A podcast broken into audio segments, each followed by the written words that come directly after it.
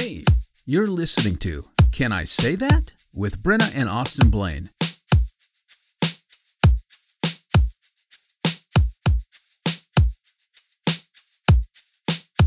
Hey guys, it's Brenna. This week on the show, I got to sit down with Joshua Harris, who is a writer, storytelling coach, and speaker. He owns Clear and Loud Marketing and Brand Strategy Company and lives in Vancouver, BC. But if you grew up as a Christian, especially in the 90s, early 2000s, you might know Joshua Harris because of the book he wrote called I Kissed Dating Goodbye. I remember being 12 years old and I walked into my bedroom and I saw this book sitting on my pillow. And I think my brother had read it before me when he was younger. And I remember looking at the book and knowing that I knew people in my life who read this book and then they quit dating. And I was very determined that would not happen to me. And so I took the book and I marched downstairs and I gave it back to my parents and I said, thanks, but no thanks. And honestly, I don't even know why. That's so out of character for me to be defiant about something. But, anyways, I digress. I am really excited for you guys to hear today's interview because if you know anything about Joshua Harris or about the purity culture movement, even within Christianity, you know that so much has changed over the last 20 years. And like a lot of things in the evangelical circles here in America, there are some things that we as Christians really need to stop and reevaluate. Why do we view this a certain way or why do we hold certain standards and are these things even biblical? If you've kept up with josh harris or you don't even know who that is you'll hear today he has a really interesting perspective on purity culture and just christian culture as a whole because of his background and where he is now. So today might be a challenging listen for some of you and i would really encourage you to lean in Write down some of the questions you have. Find someone who you trust to have a conversation with, or even feel free to email or DM us here at Can I Say That?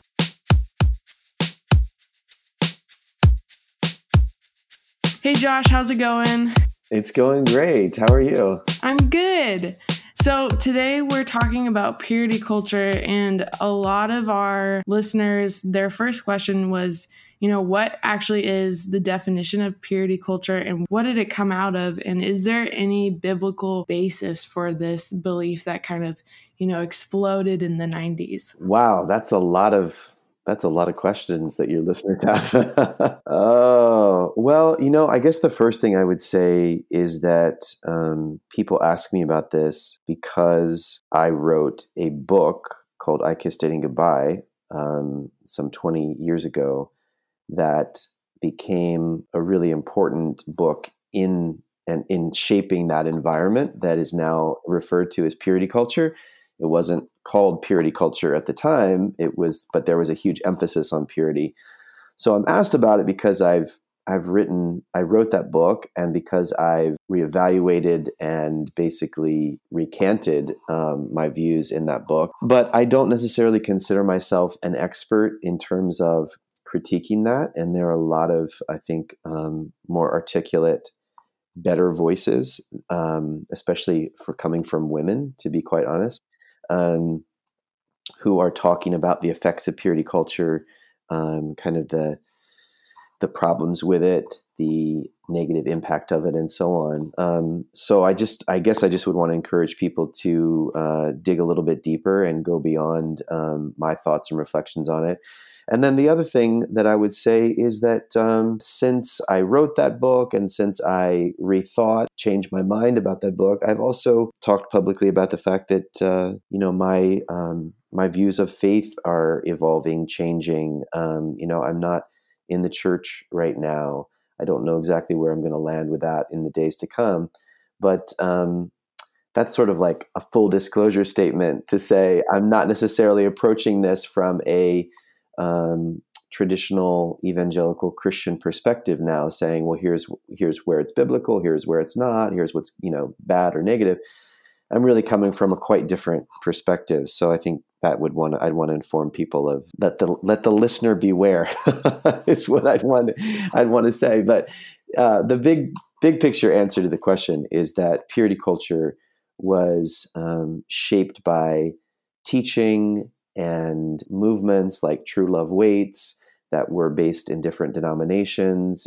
It was shaped by a reaction to um, the sexual liberation, free love movement of the 1960s, where a lot of Christians started making a big emphasis of sexual purity, uh, saving sex for marriage, modesty, and those ideas then evolved into going even further, which my book was was a part of doing, in saying, well, if we want to avoid sexual, you know, sex before marriage, then we should be concerned about emotional attachments and we should be concerned about the problems with dating and all those types of things. And so the the real issue, I think, is that it created a hyper focus on sexuality um, as kind of a key measurement of being right with God. It, it made a big focus of the concept of purity, which is something you can lose, and virginity, and those types of ideas. And I think the the effect was people feeling that they couldn't measure up, people's views of sex being greatly shaped by this, people not dating, you know, all these types of ideas, which now many people are looking back 15, 20 years later and saying this these ideas and this focus and this emphasis really negatively shaped my views of sex. It negatively affected my marriage, um, how I approached things, who I married, what happened um, in our sex life after we got married, all those those kinds of things. And to be fair, there are also many people who would look back and say, um, "I'm glad I did what I did. I'm grateful that I saved sex for marriage, and purity culture was." was positive for me. So there's there's really a, a lot of debate and and conversation that's that's taken place around this. Um, and then I think another piece of this is that um, in the 20 years since this took place, there's been a massive evolution in the way people think about uh, the LGBTQ community, and that you know that community I think was uniquely harmed by purity culture in different ways. So that's kind of a synopsis. What was like the the catalyst or the the motivation behind you writing I Kissed Dating Goodbye? Like why did you want to write about this subject passionately as you did? Well, I think I was trying to make peace with the strong teaching that I was getting from the True Love Waits movement, something that was being taught in our youth group about saving sex for marriage, but then I was seeing so many of my friends not save sex for marriage I was in a relationship where my girlfriend and I were going further and further physically. And I felt guilt around that. And then when we broke up, I felt guilt around how I'd hurt her. My parents were, you know, encouraging me to read Elisabeth Elliot's Passion and Purity and so I was kind of like hearing all these different ideas and then dealing with a secular world that was obviously encouraging, you know, sexual activity and, and all of that. And so I Kissed Dating Goodbye was sort of my um, trying to make sense of it all and raise a high standard for myself and please the Lord and honor Him and you know seeing the the heartbreak that I saw among my friends, my um, kind of youthful zeal was expressed by saying, well, if we really want to honor God, if if saving sex for marriage is this important, you know, if it's this damaging to have sex before marriage and give your heart away and so on, then we need to be even more radical and I Kissed Dating Goodbye was the was the rallying cry. What was it like to gain, you know, such a huge following at such a young age surrounding this topic of purity? Yeah, I mean, I don't. I think it was uh, it was overwhelming. I think it was uh, exciting. I thought that I was doing what God wanted me to do. I thought it was a sign that you know the message was from God, and um, I heard from so many people who you know were so frustrated by dating, who'd been hurt in relationships, and were taking my message and being like, oh, I'm so glad I'm not the only one. This makes so much sense. And so I then moved to a church and started being trained in a church that had been practicing these kind of ideas since the, you know, late 70s. And so it was just reinforced. So all my ideas just reinforced and added fuel to that. And so it felt like it was you know exciting and great, and I was I was getting to be a leader and getting to be a voice for these things. Um, of course, I view that very differently now but uh, when I was 21, 22, it was um, it was exciting. Was it difficult to live out, you know, this message that you're preaching of purity while you're continuing to get all this attention from this book as a as a young man? um, no, I don't think it was. Um, it was difficult. I mean, I was fairly I was fairly uh, shielded. Um, you know, I was traveling and doing conferences and so on, but I ended up getting into a relationship with my um, my future wife uh, at that time, and so you know, I was in a local church and I was courting this girl, and all of that was taking place, and so um, I, you know, I didn't have any problem kind of sticking to the the standards that I was loading loading on other people.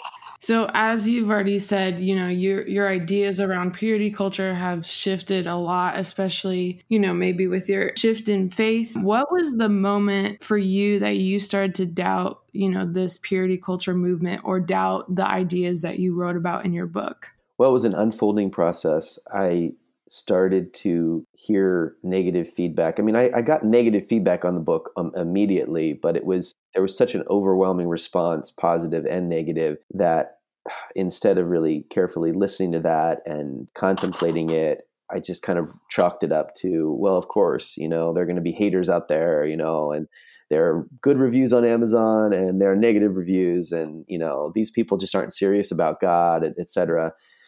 And then what happened was, you know, I got married and moved into pastoring and starting a family and so on. And I didn't experience firsthand the um, environment that my book, you know, fostered and created. So I wasn't single experiencing that, you know, experiencing like the extra le- levels of weirdness and awkwardness that were created by not dating and, you know, all those types of things.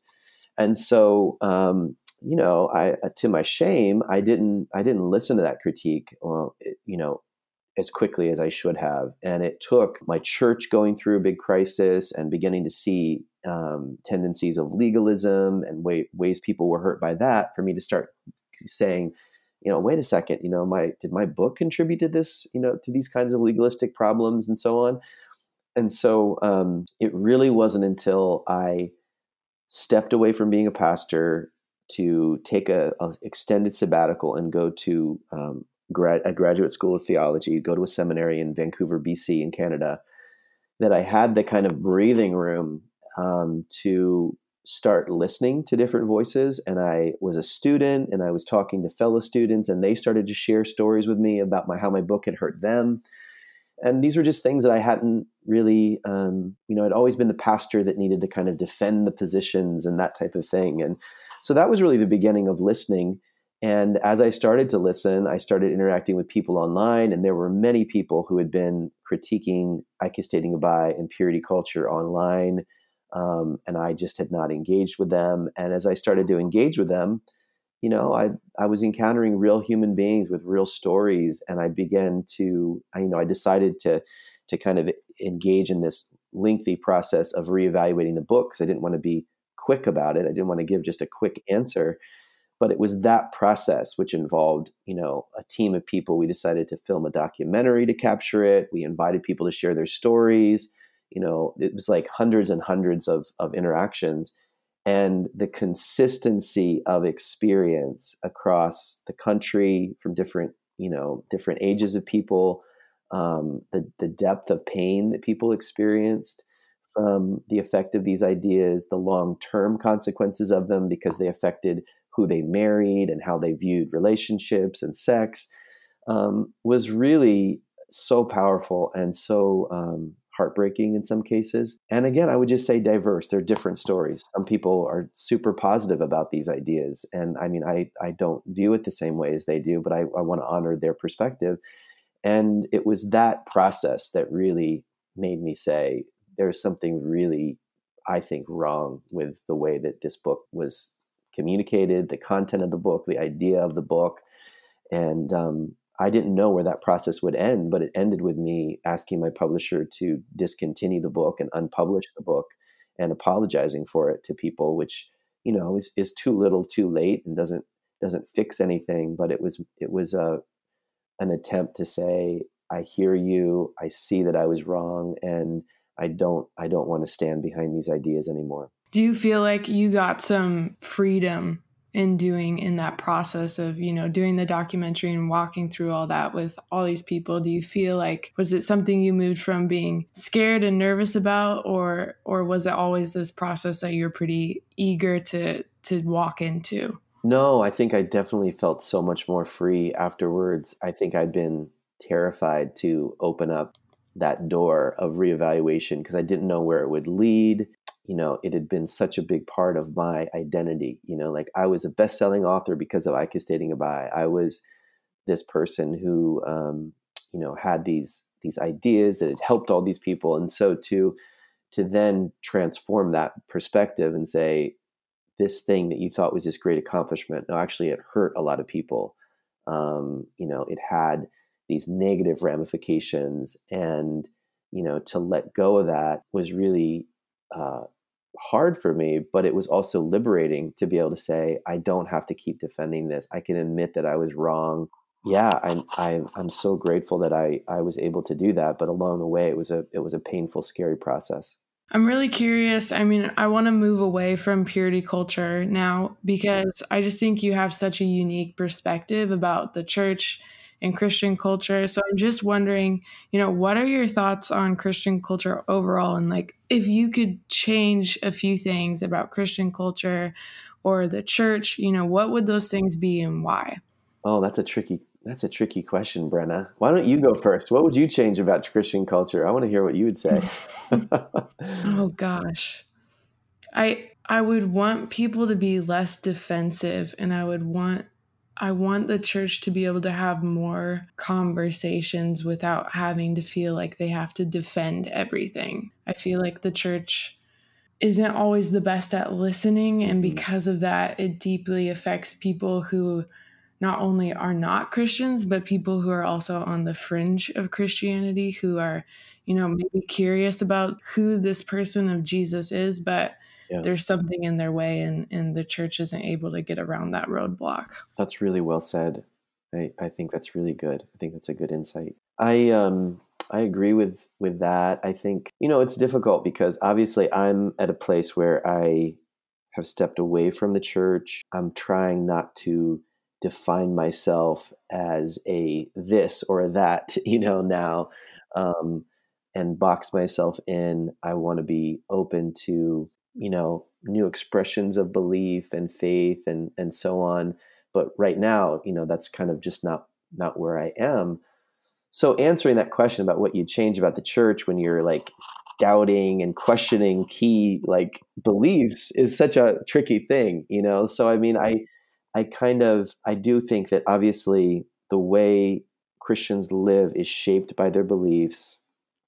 Sometimes i think they're culture and the way that they live is in contradiction to Christian belief. So that's like a different question. It's like, you know, live like Jesus and everything will be better, that kind of thing. But then I also want to acknowledge that sometimes I have, you know, questions and, and real concerns about the teachings of the Bible and the things that are, I think, very clear in scripture being a part of the problem, you know, in terms of shaping the shaping the culture that's negative. So it's like it's like a there's like a it, the easy answer is you know you're just not living like Jesus you know you're you're the you're being like the Pharisees. So if you just stop doing that everything will be fine.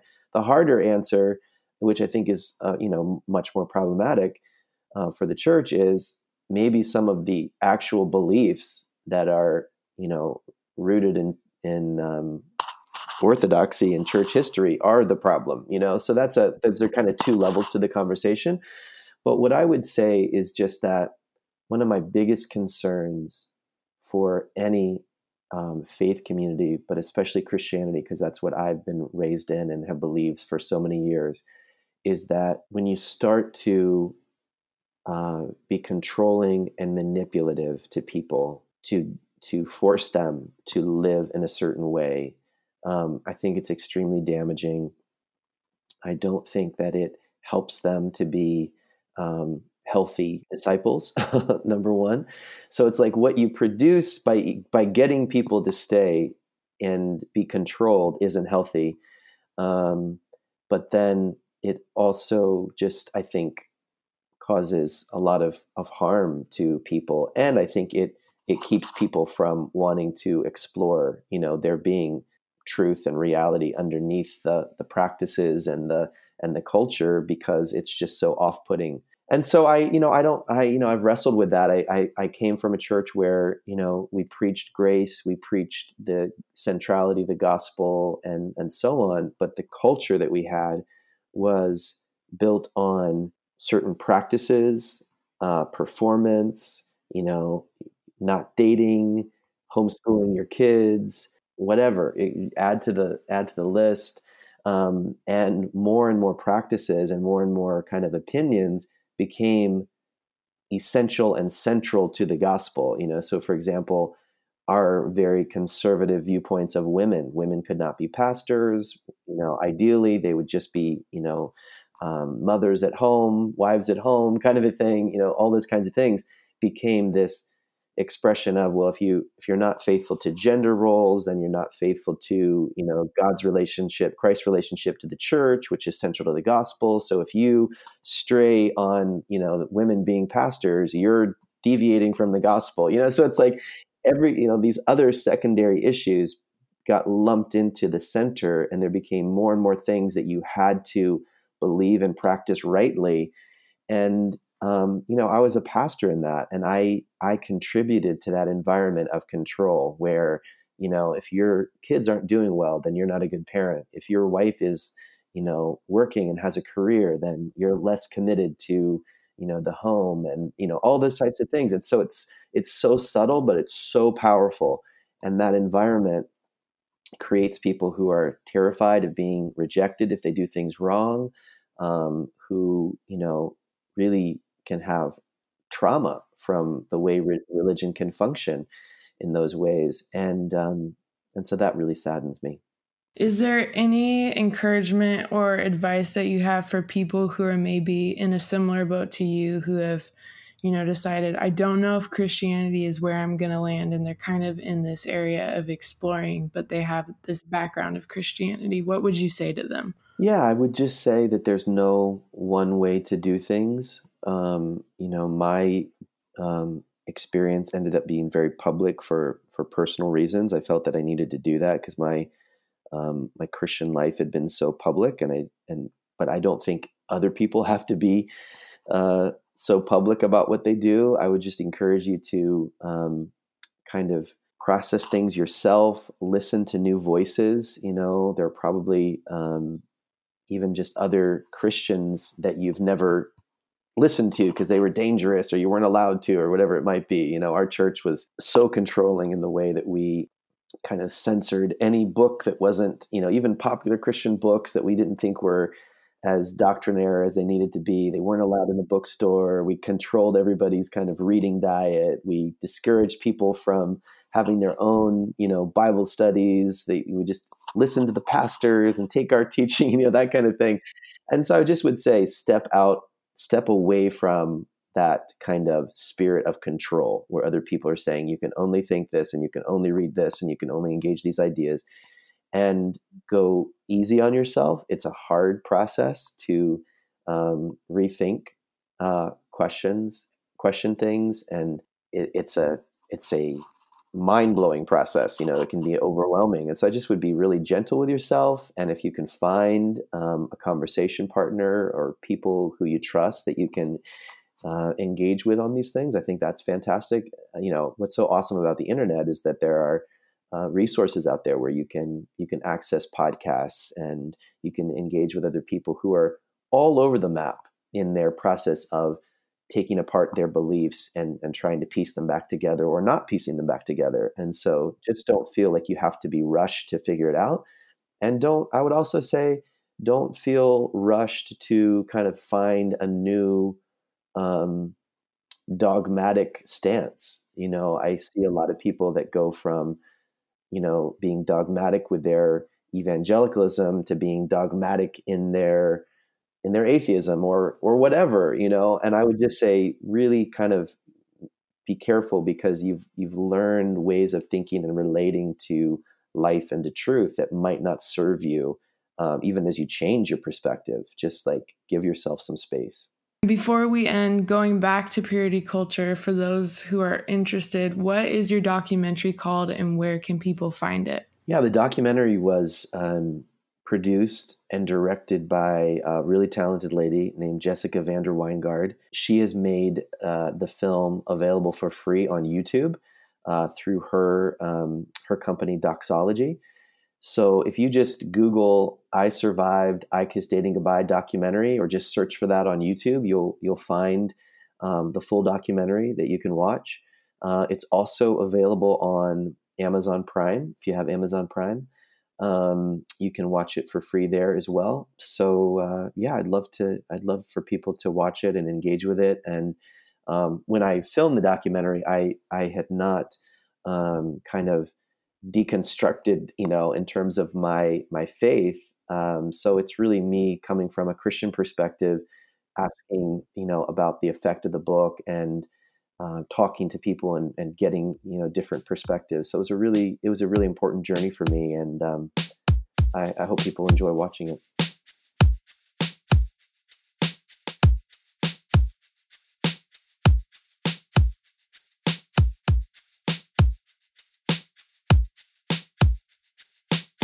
Thanks for listening to today's episode. If you want to learn more about Can I Say That? Our guests on the show, or submit questions and participate in polls, please join us on Instagram at Can I Say That Show? We love interacting with our audience and hearing how this show has affected, changed, and challenged you in your own walk. So please join us.